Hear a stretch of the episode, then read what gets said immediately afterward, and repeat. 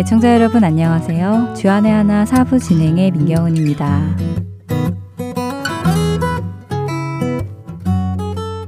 지금과 다르게 제가 어릴 때만 해도 컴퓨터 게임보다는 친구들과 함께 하는 놀이를 하며 어린 시절을 보냈었는데요.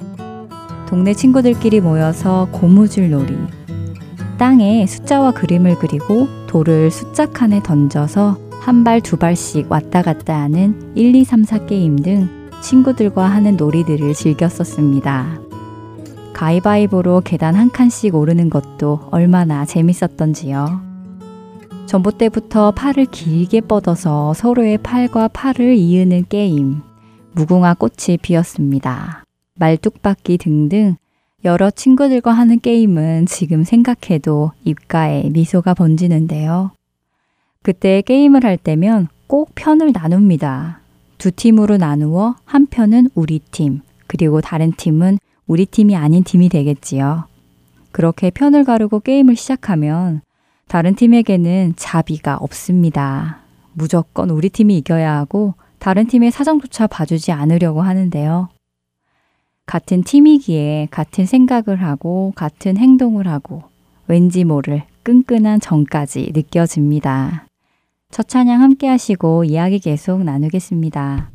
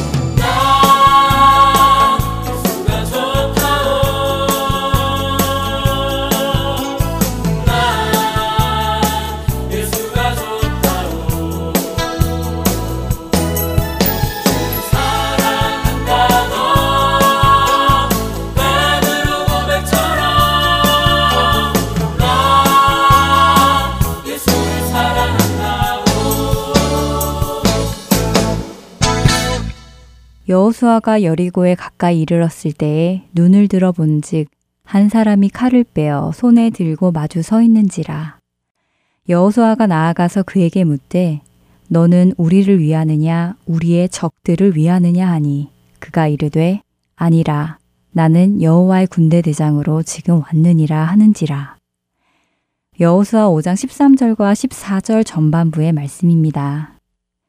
여호수아가 여리고성을 무너뜨리기 위해 여리고에 이르렀을 때 한 사람을 만납니다. 그는 그 사람이 자신의 편인지 적군의 편인지 확인을 하는데요. 여호수아가 자신의 편인지 아닌지를 분별하기 위해 물어본 말에 여호와의 군대 대장은 아니다라고 대답을 하며 자신은 여호와의 군대 대장, 즉 여호와 편임을 말씀하는데요. 저는 이 말씀을 볼 때마다 나는 꼭 하나님 편에 서 있어야지 라는 생각을 하게 됩니다. 하나님과 같은 생각, 하나님이 계신 곳에 있기를 원하는 마음으로 하나님 편에 서 있고 싶다는 마음이 굳어지는데요.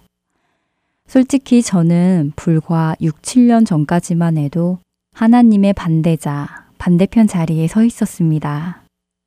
예를 들면 저는 동성애에 대한 특별한 생각이 없었습니다. 오히려 그들을 사랑할 수 있게 해주자라는 찬성 쪽에 가까웠었죠. 특별히 저에게 해를 가하는 것도 아니고 종교도 자유이듯 사랑도 자유고 그들의 성향을 인정해 주자라는 생각이었습니다. 이것뿐만은 아니었습니다.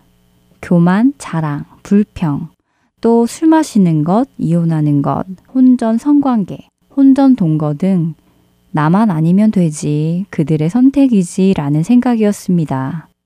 그렇게 세상을 따라, 미디어를 따라 저의 가치관도 변해가고 있을 무렵 하나님을 알게 되었는데요. 하나님을 만나고 성경을 통해 무엇이 죄고 무엇이 죄가 아닌지 선악을 하나님을 통해 분별하게 되면서 저는 감사함과 아찔함이 느껴졌습니다. 하나님을 알게 돼서 감사하다는 것이었고, 만약 제가 지금도 하나님을 모르고 있었다면, 지난달 동성애 결혼 합법화를 좋아하며 오히려 시위하는 기독교인들을 욕했을 수도 있겠다라는 생각이 들었기 때문입니다. 자신도 모르게 하나님과 대적하는 반대편에 서 있을 수 있었다라는 생각에 아찔함이 느껴졌습니다. 그렇다면 우리는 어떻게 해야 하나님 편에 설 수 있을까요? 저쪽 진리, 이쪽 진리, 저쪽 교회, 이쪽 교회가 아닌 오로지 하나님 편이 되기 위해서는 우리는 어떻게 해야 할까요? 그러므로 우리가 여호와를 알자. 힘써 여호와를 알자.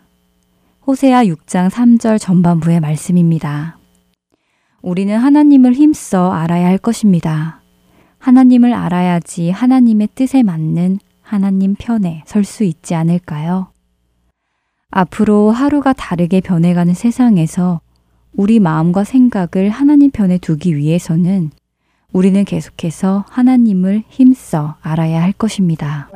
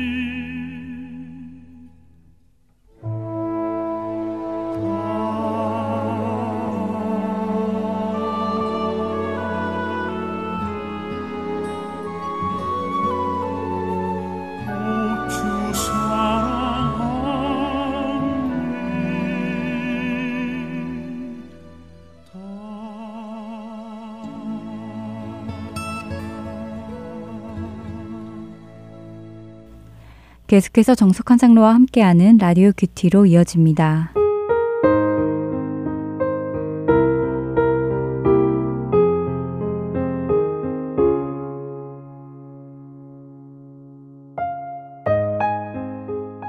만일 그들이 우리 주 대신 구주 예수 그리스도를 알므로 세상의 더러움을 피한 후에 다시 그 중에 얽매이고 지면 그 나중 형편이 처음보다 더 심하리니 의의 도를 안 후에 받은 거룩한 명령을 저버리는 것보다 알지 못하는 것이 도리어 그들에게 나으니라. 베드로후서 2장 20절로 21절의 말씀입니다. 요즘 거리에 나가 보면 그야말로 노출의 시대가 다가왔다는 생각이 듭니다. 언제부터인가 텔레비전 드라마에서 팔 없는 옷을 입고 나오는 탤런트가 있더니 금세 거리마다 조각만한 옷으로 몸을 가린 사람들이 가득해졌습니다. 그래서인지 10대 미혼모가 급증하고 성에 대한 불안전한 생각이 확실하게 높아져 버렸습니다.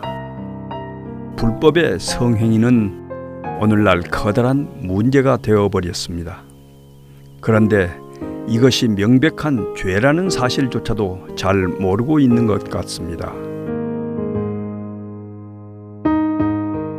생물학을 공부하는 한 젊은이가 여자친구와 해변가에 자료를 채집하러 갔다고 합니다. 두 사람은 늦도록 자료를 구하고 두 사람이 쉴 만한 방을 잡았습니다.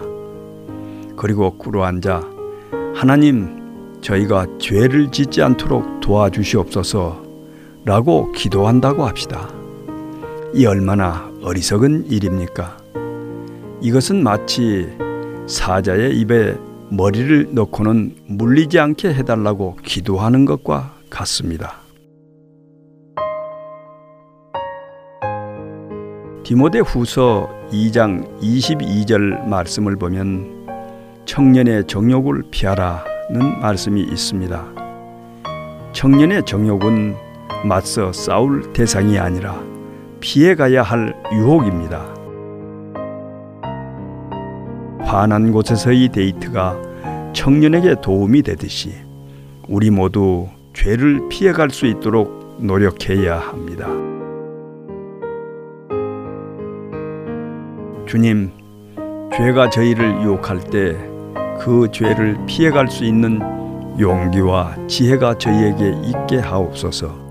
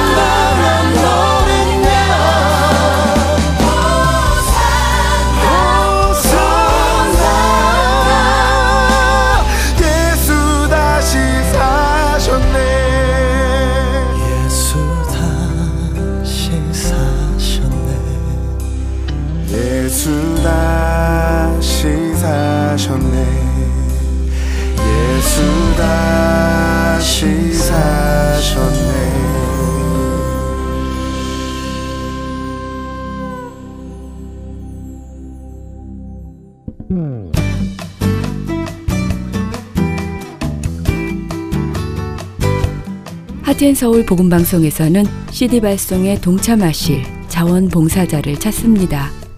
매주 목요일 오전 9시 30분에서 11시 30분까지 2시간 동안 CD를 봉투에 담아 우체국에 배송하는 일에 동참하실 분들은 연락 주시기를 바랍니다.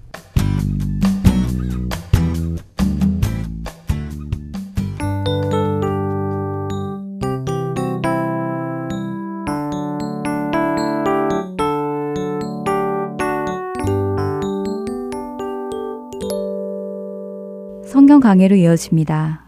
미조리주 세인루이스 한인 장로교회 서정고 목사께서 성경 강해 그세 번째 시간으로 야고보서 1장 18절과 25절부터 27절까지의 말씀으로 성숙한 크리스찬이 생각하는 좋은 신앙이란 이라는 주제로 말씀 전해 주십니다. 은혜의 시간 되시길 바랍니다.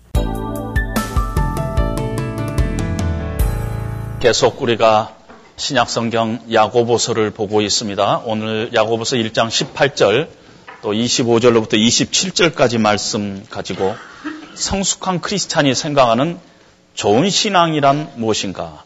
믿음이 좋다는 것은 무슨 뜻인가? 우리가 그 부분에 말씀을 또 듣기를 원합니다. 제가 대표로 야고보서 1장 18절 또 25절, 26절, 27절 봉독하겠습니다. 그가 그 피조물 중에 우리로 한 첫 열매가 되게 하시려고 자기의 뜻을 따라 진리의 말씀으로 우리를 낳으셨느니라. 자유롭게 하는 온전한 율법을 들여다보고 있는 자는 듣고 잊어버리는 자가 아니요 실천하는 자니 이 사람은 그 행하는 일에 복을 받으리라. 누구든지 스스로 경건하다 생각하며 자기 혀를 재갈 물리지 아니하고 자기 마음을 속이면 이 사람의 경건은 헛것이라.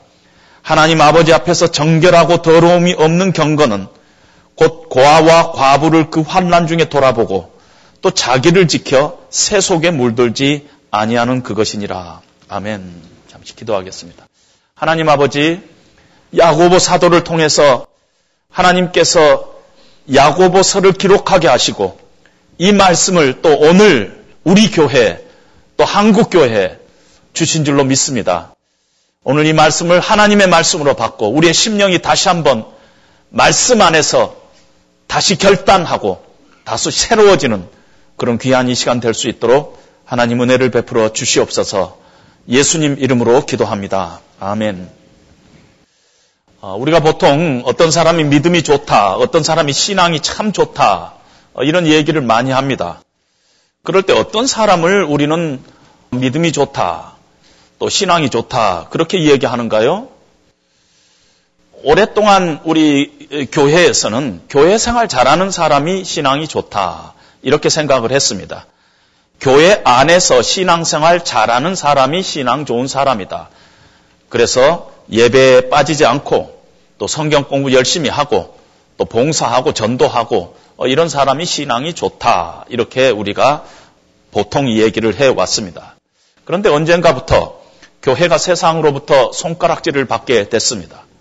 그러면서 많은 사람들이 교회는 세상의 빛이요, 세상의 소금인데 교회 안에서만 신앙생활 잘하면 어떻게 하느냐? 세상 속에서 빛과 소금의 역할을 잘 감당하는 것이 참 크리스찬의 모습이 아니냐.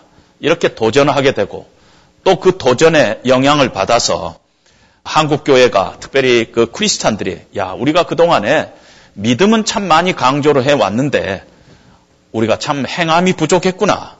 이제 행함을 더 열심히 해야 되겠다.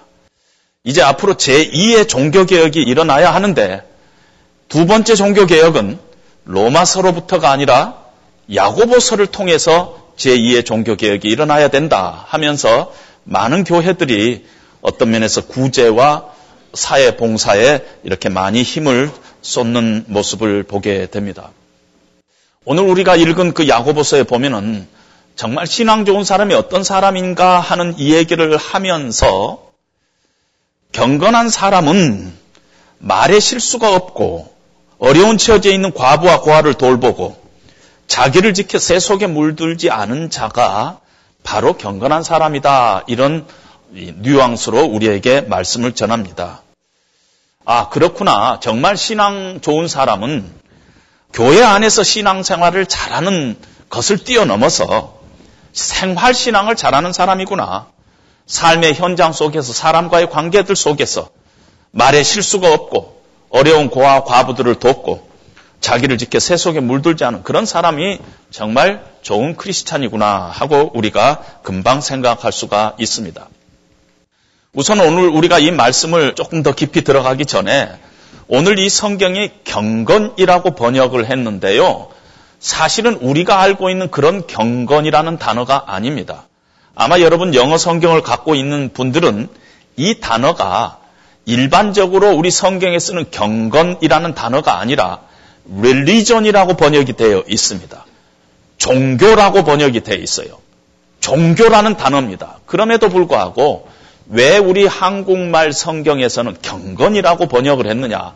아마 제 생각에는 이 종교적이다, 종교다 하는 것을 우리 기독교에서는 별로 그렇게 좋게 생각하지 않습니다.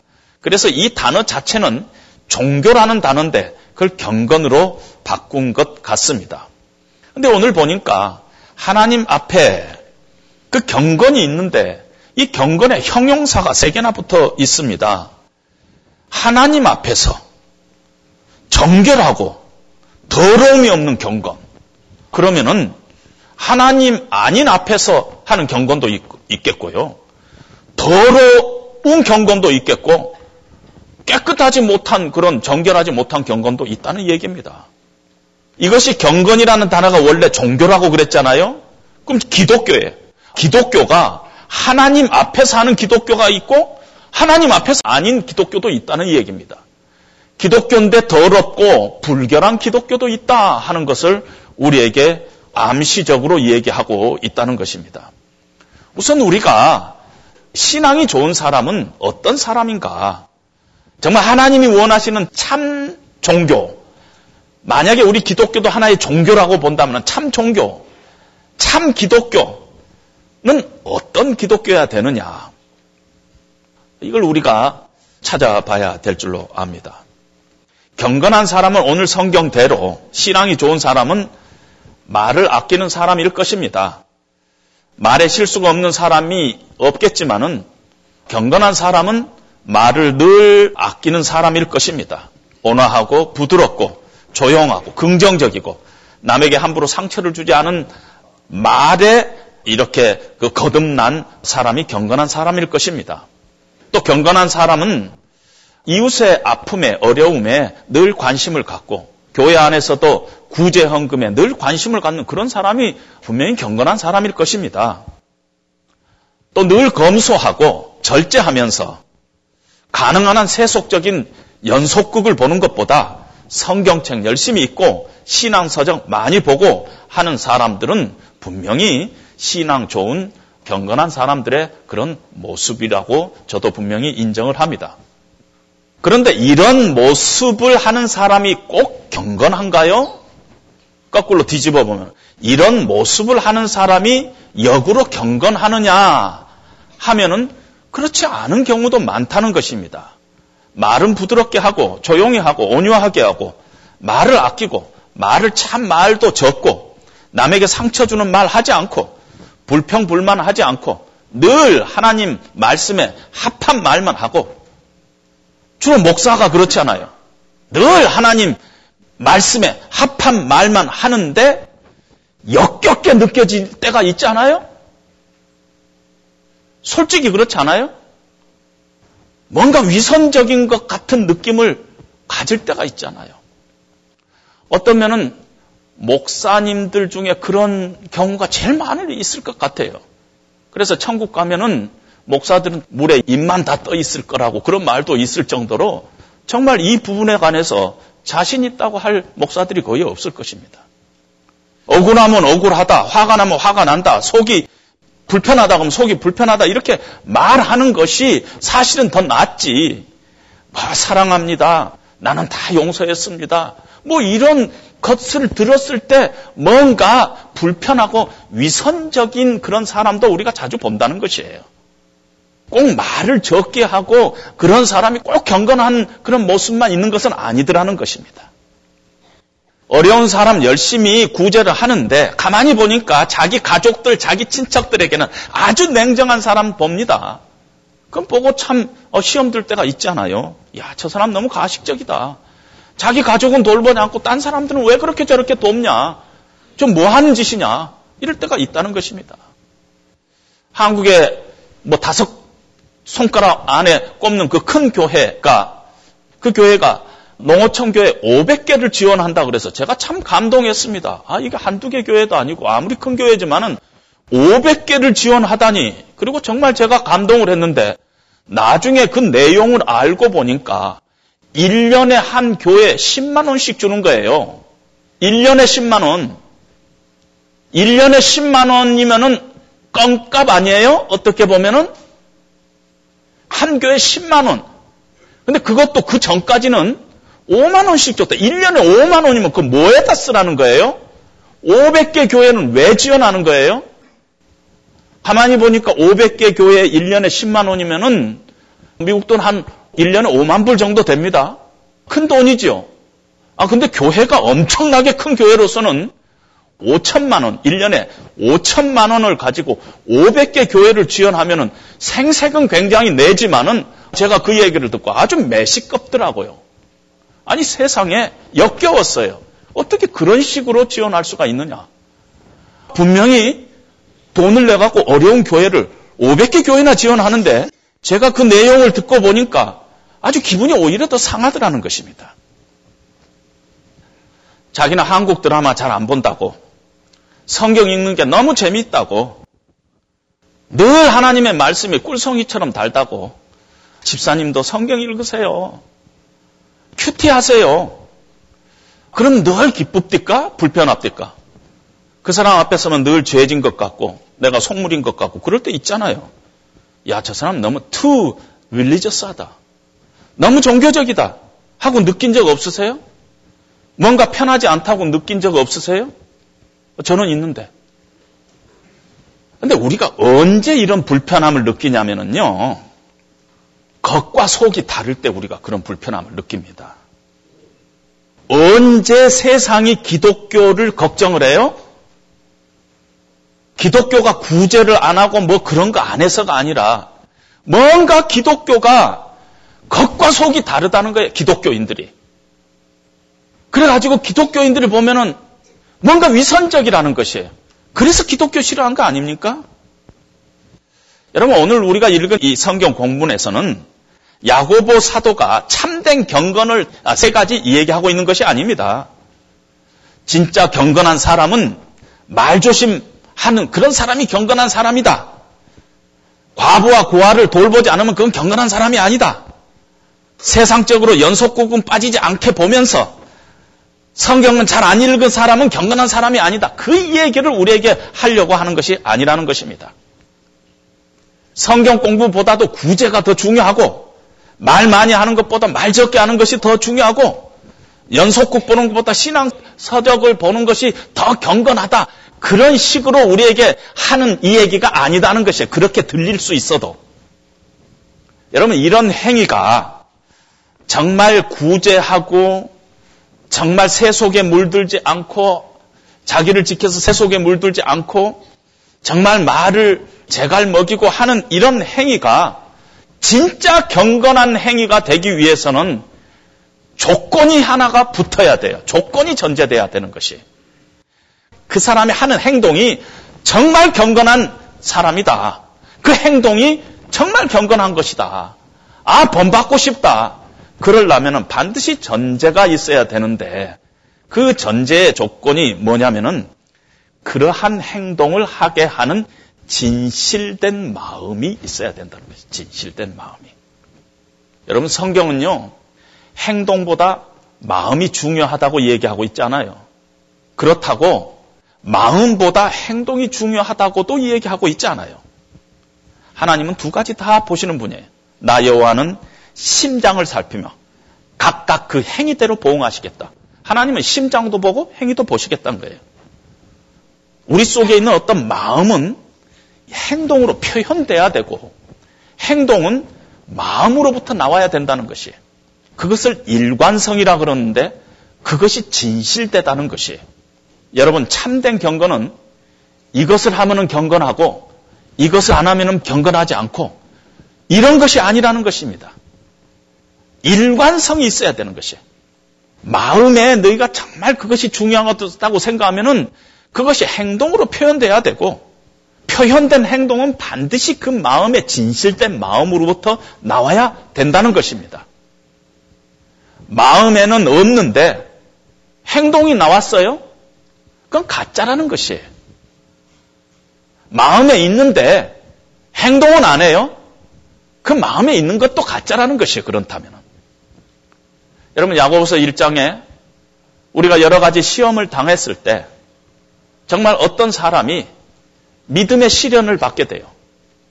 그 믿음의 시련을 이렇게 겪으면서 하나님만을 신뢰하고 붙잡아요. 자기 믿음의 진정성이 내가 그동안에 하나님만을 신뢰했는데 이런 어려움 가운데서도 하나님만 신뢰하느냐 그런 어떤 테스트를 받게 됩니다. 그런 가운데 말을 절제하고 근신하고 하나님 나라를 소망하고 자기도 어렵지만 그 어려운 가운데 더 어려운 사람을 돌보고 하는 그런 능력이 어디서 나오냐면 그 힘이 어디서 나오냐면은 하나님은 선하시다는 그 확고한 믿음에서부터 나오는 것이에요. 하나님은 지금도 내 삶 가운데, 내 어려운 삶 가운데서도 하나님은 내 삶을 인도하시고 주장하시고 주관하시고 계신다. 그 믿음을 분명히 갖고 있고 선하신 하나님에 대한 믿음을 확고히 갖고 있으면은 그 힘 때문에 그 사람의 행동이 어떤 행동이 나오냐면은 어려운 가운데서도 입을 제갈 먹이고 불평하고 불만하고 핑계대고 그러지 않고 입을 제갈 먹이고 정말 하나님 나라를 소망하면서 그 가운데서도 더욱 오늘 나에게 주신 이 하루를 감사함으로 주변의 사람들을 도우면서 그렇게 살 수 있는 능력이 어디서부터 나오냐면은 그 마음 속에 이 하나님에 대한 진실된 믿음에서부터 나온다는 것입니다. 하나님의 말씀이 생명의 말씀이다. 내가 이 말씀으로 구원을 받았다. 이 말씀이 진리다. 이렇게 믿는 사람, 이거 크리스찬이잖아요.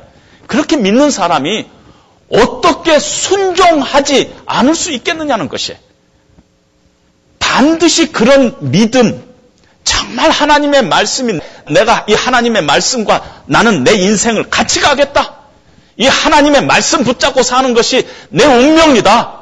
이렇게 생각하는 사람이 어떻게 이 말씀이 하나님의 말씀이고 살아계신 하나님의 말씀인데 그 말씀에 순종을 안 하겠느냐? 그런 말씀입니다. 그런 믿음을 가진 사람이 그런 은혜를 체험한 사람이 그 믿음을 그 은혜를 어떤 식으로 표현하느냐면은 하나님을 신뢰하면서 자기 입술을 제갈 먹이고 정말 어려운 가운데서도 천국의 소망을 갖고 주변의 사람들을 돕는 그런 열매로 나타날 것이라는 것입니다. 믿음이 있노라 하고 믿음을 입증할 행위가 없으면 그 믿음이 어찌 구원을 이루는 믿음이라 할 수 있겠느냐 하는 것이 야고보 사도가 얘기하는 것이라는 것입니다. 네가 정말 믿음이 있느냐? 네가 하나님의 은혜를 받은 자냐? 네가 하나님의 말씀이 살아있는 하나님의 말씀이라고 믿느냐? 이것이 진리라고 믿느냐? 그렇다면 거기에 합당한 그런 순종의 말씀의 순종에 대한 열매들이 있어야 되지 않느냐는 것이. 네가 그런 고백을 하고 있느냐? 그러면 반드시 행동이 따라야 되지 않느냐는 것이. 그것이 하나님 앞에 더럽지 않고 정결한 종교요. 그것이 경건한 삶의 모습이라 하는 것입니다. 정말 네 마음 안에 진리의 말씀이 심겨져 있느냐? 그 진리의 말씀, 그 하나님의 은혜가 오늘도 네 가슴 속에서 펌핑하고 있느냐? 그 하나님의 은혜를 정말 내가 결코 잊어버릴 수 없다. 잊어서는 안 되는 하나님의 은혜다고 매일 네 삶 가운데서 그 은혜를 붙잡고 살아가고 있느냐? 그 은혜가 오늘도 네 가슴 속에서 꿈틀거리고 있느냐? 그 진리 붙잡고 네가 오늘도 살아가고 있는 크리스찬이냐?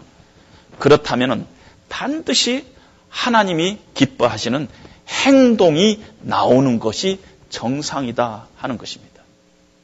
여러분 우리 행위가 중요하지 않은 게 아닙니다. 나더러 주여 주여 하는 자마다 다 천국에 들어갈 것이 아니요 하늘에 계신 내 아버지의 뜻대로 하는 자라야 천국에 들어갈 것이다. 그 열매로 그를 안다 그랬습니다.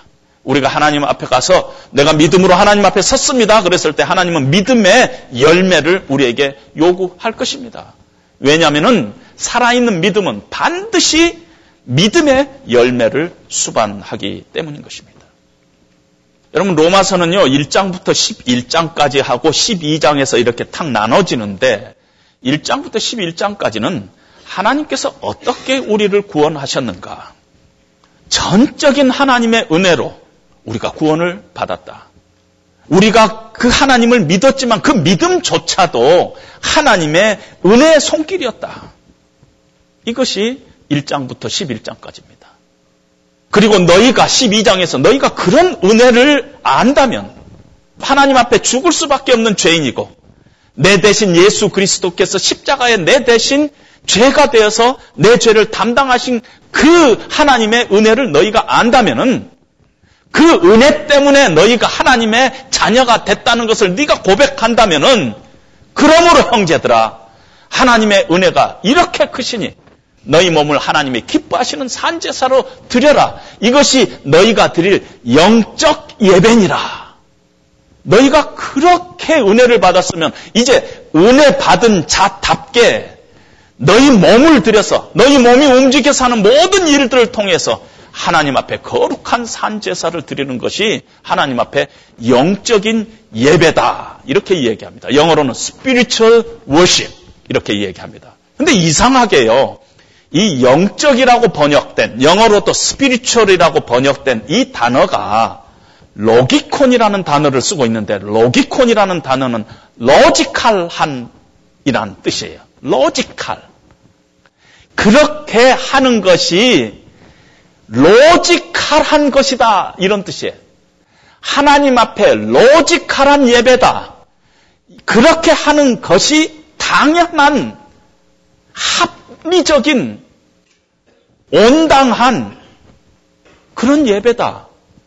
이걸 얘기하고 있는 것입니다. 네가 정말 은혜를 받았느냐? 네가 은혜로 구원을 받았느냐? 너희가 네가 그 큰 은혜를 받았느냐?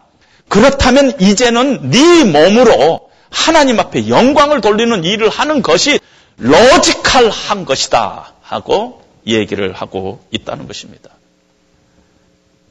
일관성 있는 삶을 네가 가져야 된다는 것이에요. 네 안에 그런 고백이 있느냐? 그럼 그 고백에 합당한 그런 삶의 행위가 행동이 네 안에 있어야 되지 않느냐? 이것이 지금 야고보가 우리에게 얘기하고 있는 것이라는 것입니다. 오늘날 기독교가요, 문제가 되는 것은 행동과 실천이 없어서가 아닙니다. 여러분, 개신교가 천주교보다 훨씬 더 많이 구제하고 있어요. 개신교가 불교보다 훨씬 더 많이 구제하고 있어요.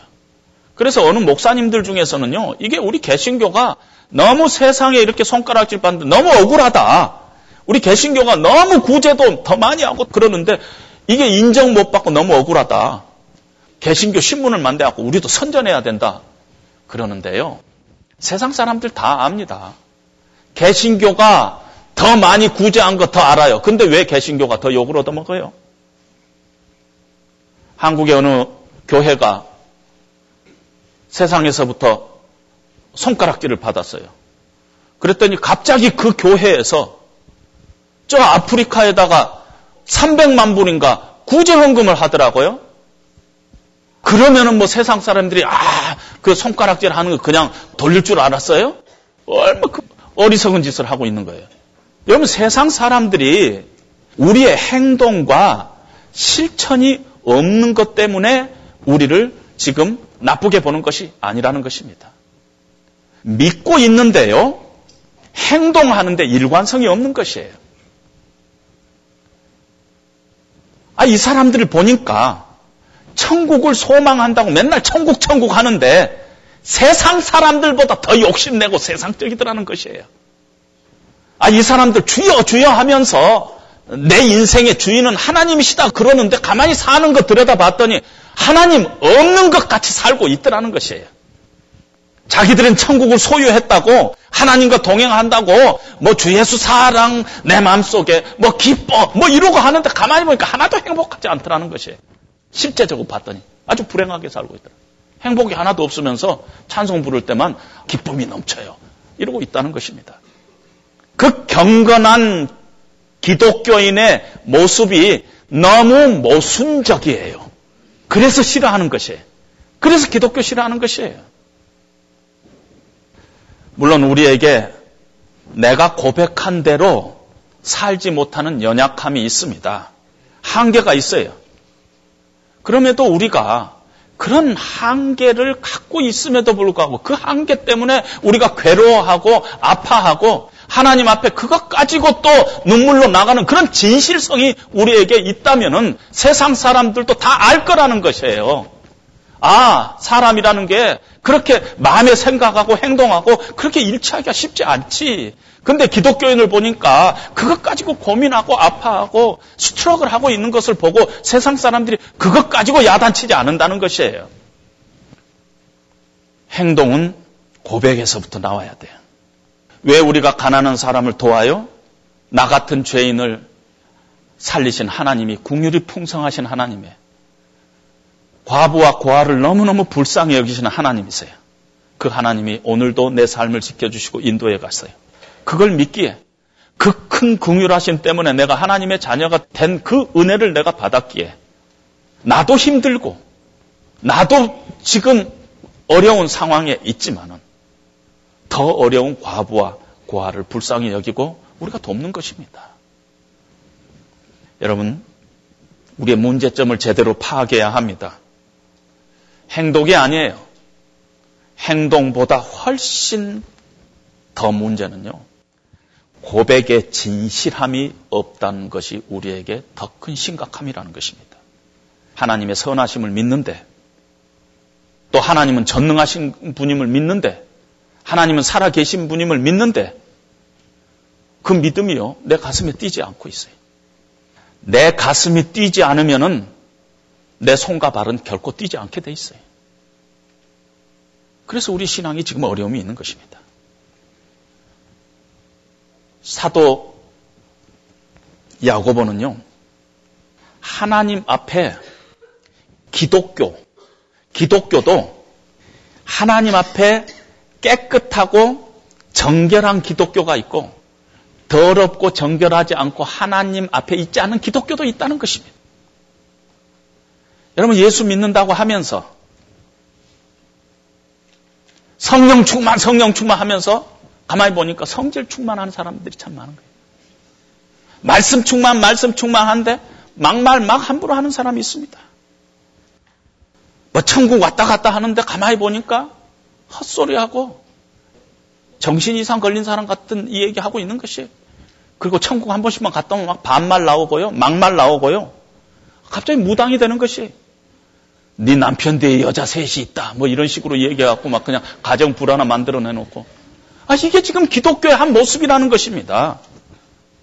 그 기독교 아니라는 것이에요. 지금 사도 야고보 얘기는. 그 기독교라고 말할 수 없다는 것이에요.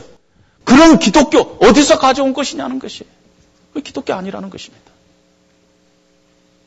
사도 야고보가 우리에게 권한 것이 기독교인들아, 기독교야, 목사들아, 성도들아, 다시 복음의 감격을 회복해야 되지 않겠느냐. 복음의 감격을 회복하지 않고서는 네가 행동하는 것 다 일관성이 없게 된다는 것이에요. 마음 속에서부터 이 감격에서부터 하나님의 사랑이 나를 강권해야지 내가 이 손을 뻗치고 남을 돕고 이렇게 되는데 그거 없이 내가 행동하는 건 언제든지 껍질이라는 것이에요. 무늬만 크리스찬이 되게 만다는 것이에요. 거기에 언제든지 더럽고 추하고 하나님적이 아닌 것이 가서 들이붓게 돼 있다는 것이에요. 그래서 행동 물론 중요하지. 행위 중요하지. 그러나 정말 네 가슴 가운데 그리스도의 복음에 대한 감격과 감동과 하나님의 은혜에 대한 감동이 있느냐? 네 가슴이 지금 하나님의 은혜와 그 말씀 때문에 뛰고 있느냐? 그그 고백에 진실성이 있느냐? 네 그 고백에 고백 지금 붙잡고 살고 있느냐? 그 고백에 진실성이 없으면은 네 행동들 다 진실하지 못하게 나타난다. 일관성이 없게 나타난다. 그게 세상에서 사람들이 기독교를 싫어하는 것이다. 네가 정말 진실된 겉과 속이 똑같은 일관성이 있는 그런 삶을 살면은 반드시 세상이 감동한다. 행위의 문제가 아니다. 네의 고백이 정말 진실하냐? 네가 그 문제를 해결하라. 그 문제 놓고 하나님 앞에 하나님 앞에 스트럭을 하고 기도하라. 이것이 사도 야고보를 통해서 오늘 이 말씀을 통해서 우리에게 주는 메시지로 저는 받습니다. 그런 도전이 저와 여러분들에게 함께 하시기를 주님의 이름으로 축원드립니다.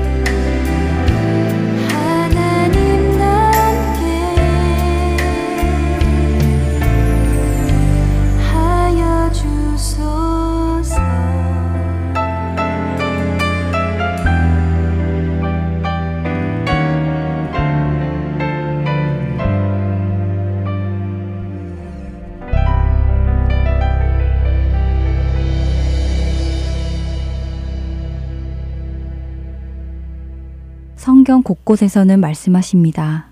세상 끝날에는 거짓 선지자들이 나와서 믿는 자들을 미혹할 것이라고요. 또 미혹 당하는 성도들이 있다고 말씀하십니다. 저는 하나님 말씀을 몰랐었을 때 동성애, 이혼, 혼전 성관계, 교만, 자랑 등 마음의 죄까지 반대하지 않았었습니다. 만약 지금도 몰랐다면 동성애 합법화를 찬성했을 것이고 혼전 성관계, 이혼 등을 가볍게 여겼을 것이고 교만하며 자랑하기를 즐겨하는 나 자신만을 사랑하는 사람이 되어 있었을 것입니다. 그리고 세상이 타락했을 때는 아마도 진리를 왜곡하는 말들에 미혹당하여 하나님의 반대편에 굳건히 서 있을지도 모르겠습니다. 골로새서 1장 9절과 10절의 말씀입니다. 이로써 우리도 듣던 날부터 너희를 위하여 기도하기를 그치지 아니하고 구하노니 너희로 하여금 모든 신령한 지혜와 총명에 하나님의 뜻을 아는 것으로 채우게 하시고 주께 합당하게 행하여 범사에 기쁘시게 하고 모든 선한 일에 열매를 맺게 하시며 하나님을 아는 것에 자라게 하시고 그렇게 사도 바울은 기도합니다. 우리 모두가 신령한 지혜와 총명에 하나님의 뜻을 아는 것으로 채우게 하시고 하나님을 아는 것에 잘할 것을 기도하는데요. 우리는 말씀을 통해 진리를 알아야 할 것입니다. 왜곡된 진리들이 많아지고 있는 이 세상에서 우리 스스로가 말씀을 모르고 있다면 어느 순간 하나님의 반대편에 서 있을 수도 있습니다. 하나님의 대적자가 되는 것을 원하는 사람은 아무도 없을 것입니다. 저 또한 저의 무지로 인해 하나님의 대적자가 되는 것을 원하지 않습니다. 말씀과 기도를 통해 계속해서 하나님 알기를 원하고 그분의 뜻으로 살아가길 원합니다. 우리가 다 하나님의 아들을 믿는 것과 아는 일에 하나가 되어 온전한 사람을 이루어 그리스도의 장성한 분량에 충만한 데까지 이르리니 에베소서 4장 13절의 말씀입니다. 다음 한 주도 하나님의 아들을 믿는 것과 아는 일에 힘쓰는 우리 모두가 되길 소망합니다. 지금까지 주안의 하나 사부 함께 해주셔서 감사드립니다. 다음 주에 뵙겠습니다. 안녕히 계세요. 주의 도를 내게 알리소서 진리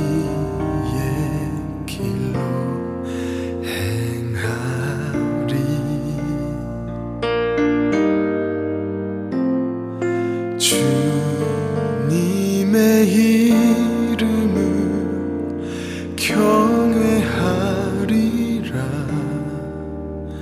내 마음